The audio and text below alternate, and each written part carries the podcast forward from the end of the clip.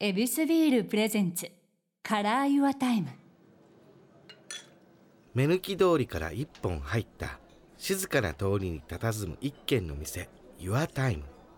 僕ちゃんかわいが日曜日だけ留守番を預かるこの店にはランチから夜の一杯までさまざまなお客様がやってくるいらっしゃいませあ日本料理賛否両論の店主笠原正弘さんということですいませんありがとうございどうまもすこんにちはよろしくお願いしますビールが大好きということいでやもう料理界一ビール好きと自分でも思ってますんでねではぜひ、はいこの恵比寿ビールではい乾杯させてもらいましょう、はいもう大丈夫でしょうかもうバッチリついてありますありがとうございはます、では乾杯あざっすあー美味しいよかったです、最高ですね嬉しい飲み方してくいれるやーうまいうますぎるよかったですついでくださいはいもうここは本当にあのお休み場所ということですからありがとうございもますうもうついてくだあさーいじゃあもう今日も飲み放題ということでねそうなんですよ行かせて実もはらいますねやっぱビールはお好きですいやかももう僕はもう大のビール党でうずーっとですもう本当にお酒が飲めるようになってからはい、一番好きなお酒ビールですね最高だ基本的に365日毎日ビール飲みますそうなんですか、はい飲む量でいうとどれぐらい、そうですねまあ缶だったらうん、まあ45缶は飲みますいきますね、は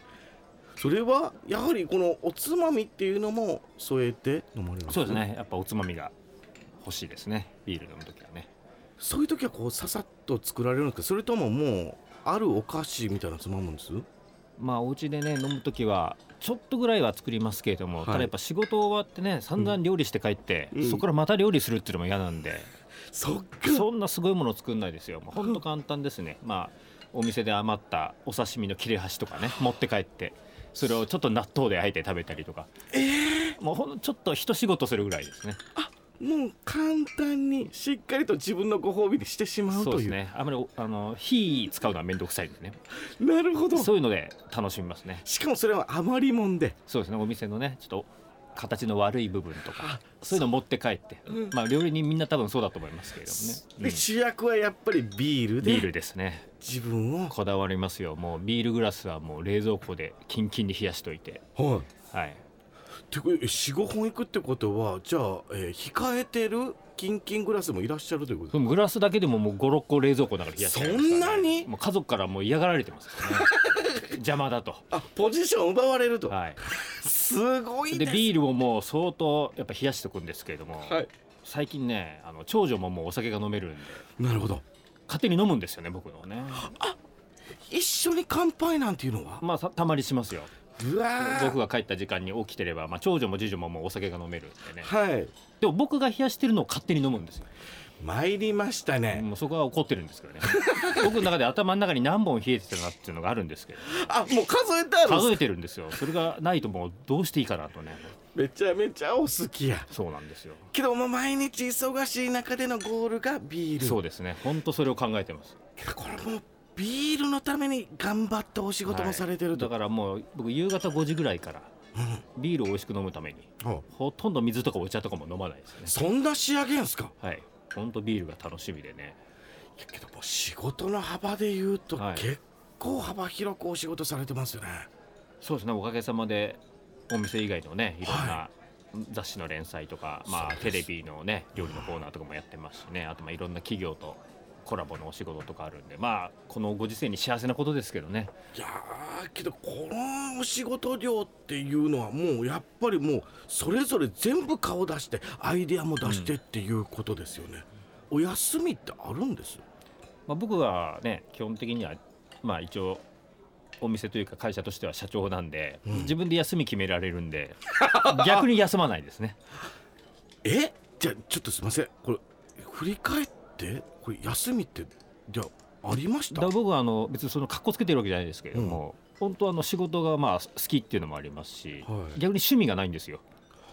はああの休んでまでなんかやりたいなっていうね例えば僕の同世代ですとみんなゴルフ行ったりとか、はいねあまりまあ、すなよんか、まあ、サーフィンやるとかスポーツやるとか、みんな趣味ありますけどね僕ほんと趣味がなくて、まあ、一番ほんと興味あるのはお料理のこととか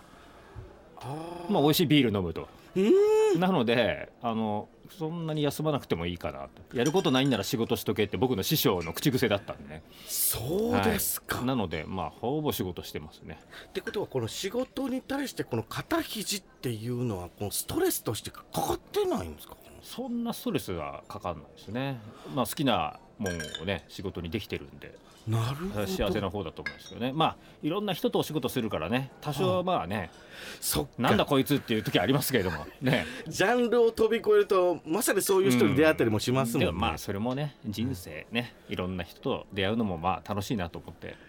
えーこれはえーっとやっぱりこの自分の中でもこう転職っていう部分そうですね料理はまあ僕去年で僕料理人30周年だったんですけどありがとうございますまだ飽きないですねやっててもそうですか面白いですね、うん、もういろんなものがえじゃあ溢れてくるまた仕入れてくるっていう感じですかそうですねまあたまにやっぱね新しいメニューも出なくても便秘気味な時もありますけれどもでもやっぱしなんか本当ふわっとした瞬間にねこうあこれうまそうだなみたいな思いついたりとかあ、うんそれってやっぱり探求心があるから生まれてくるっていうことなですんですよかねね、まあ、一応24時間常に考えるようにはしてますけどねいいネタはないかなっていうまあ河合さんもねいろんなネタ考えてると思いますけれどもこれとこれ組み合わせたらどんな味になるかなみたいなずっと考えてますねこれは一つのあの癖みたいなそこうとでになすってるんですねか癖ですねあのアンテナ張ってるみたいな表現もありますけどそこまでのこの大それたものではなくそうなんですなんかねアンテナ張ってるみたいなとかっこいいじゃないですか、はいなんか全然そういうんじゃなくて本当に自分がこんなの食べたいなとかねだから僕サウナも好きなんですけどほうサウナでずっとまあ新しいメニューを考えてたらそそこでもしたら逆にですねサウナの中の温度で、はいまあ、大体90度とかじゃないですか熱々ですでまあ僕の体重が大体70キロぐらいだとしてはい70キロの肉の塊が90度だとこんぐらいで温まるんだなみたいな肉の火入れがこう上手になったりとか素材になってまうんそうなんですすごいですねその発想すもそれからねローストビーフとか作るのがうまくなった気がします素材の気持ちにななりるまわしたねサウナから通ずるんだ、い、つ頃からなんですかその料理っていう部分を志すようになったのはゴール出したのは高校生の時ですねはいそれまたきっかけってあったんですか僕がねあの高校生の時って、うんあのサッカーのワールドカップとかね、はいあるじゃないですか、はいまあ、べ別に僕サッカーやってたわけじゃないですけれども、あのまあ、ほとんど予選落ちだったんですよね当時ってはあで今みたいにそうワールドカップに必ず出れて、うんみんなであんなねうん応援して盛り上がるなんていうのは夢のような時代だったわけですよ。ねはい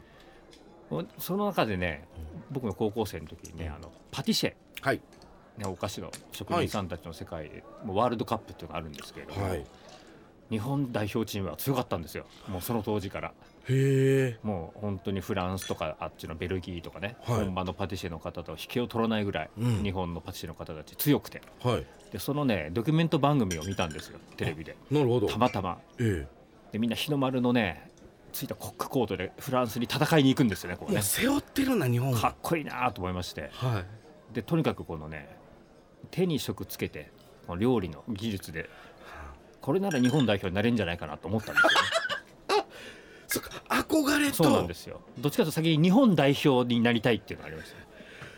その道筋はなんとなく自分でもいけるなというであそうだこういう戦い方もあるんだなとそれで父親に相談してはいだ父親も板前だったんですよそうですよね、はい、自分のお店がもともと僕の実家居酒屋というかね、はい焼き鳥屋をやってたんですけど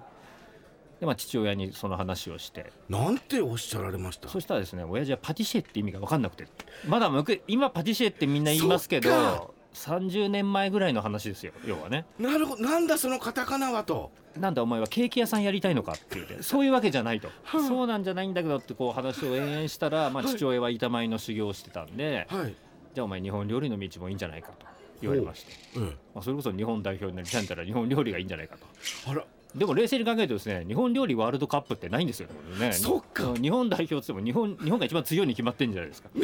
目指してたのも日本代表なのに、うんでもまあ父親がねその時日本料理もいいぞということでそれでまあ父親のことを尊敬してたんでねじゃあその道で頑張りますとそうなんですねじゃあそれは親父さんのもとで修行をされるで僕はねそそれでいいのかなと思ってたんですよね、はい父親の料理の腕はあのすごい上手だなと子供心に思ってたんでこう魚をおろす姿とかかっこよかったんだ見てでまあ僕が高校1年の時にあのちょっとうちの母親病気で亡くなってしまったんですけどその後親父が僕の弁当も作ってくれてたんでうわ美味しかったんですよすごいだからやっぱこう親父はすごいなと思ってたんでーもう僕はそその親父のところで修行するのかなと思ってたら、はいまあ、そんなのはね甘えが出るからダメだからもうすっげえ厳しいところに行ってこいってえもー、う強制的に行かされましてその場所っていうのはえ笠原さん自身が選んだんですかいやいやもう父親が見つけてきてくれましたあのだからあれでしょうね多分父親がもし僕が料理人になりたいっつったら絶対そのお店に修行に行かせるって多分決めてたんでしょうねそうなんだはいそれでまあなんかいろいろなこうつてをはいたどって、うんまあそこのお店の知ってる方を紹介していただいてそれでご挨拶に行ってはい、うちの息子を修行させてもらえませんでしょうかってこう頼ん親父が一緒に行ってこう挨拶をしてですねはい、でまあなんとか入れてもらえたってことですね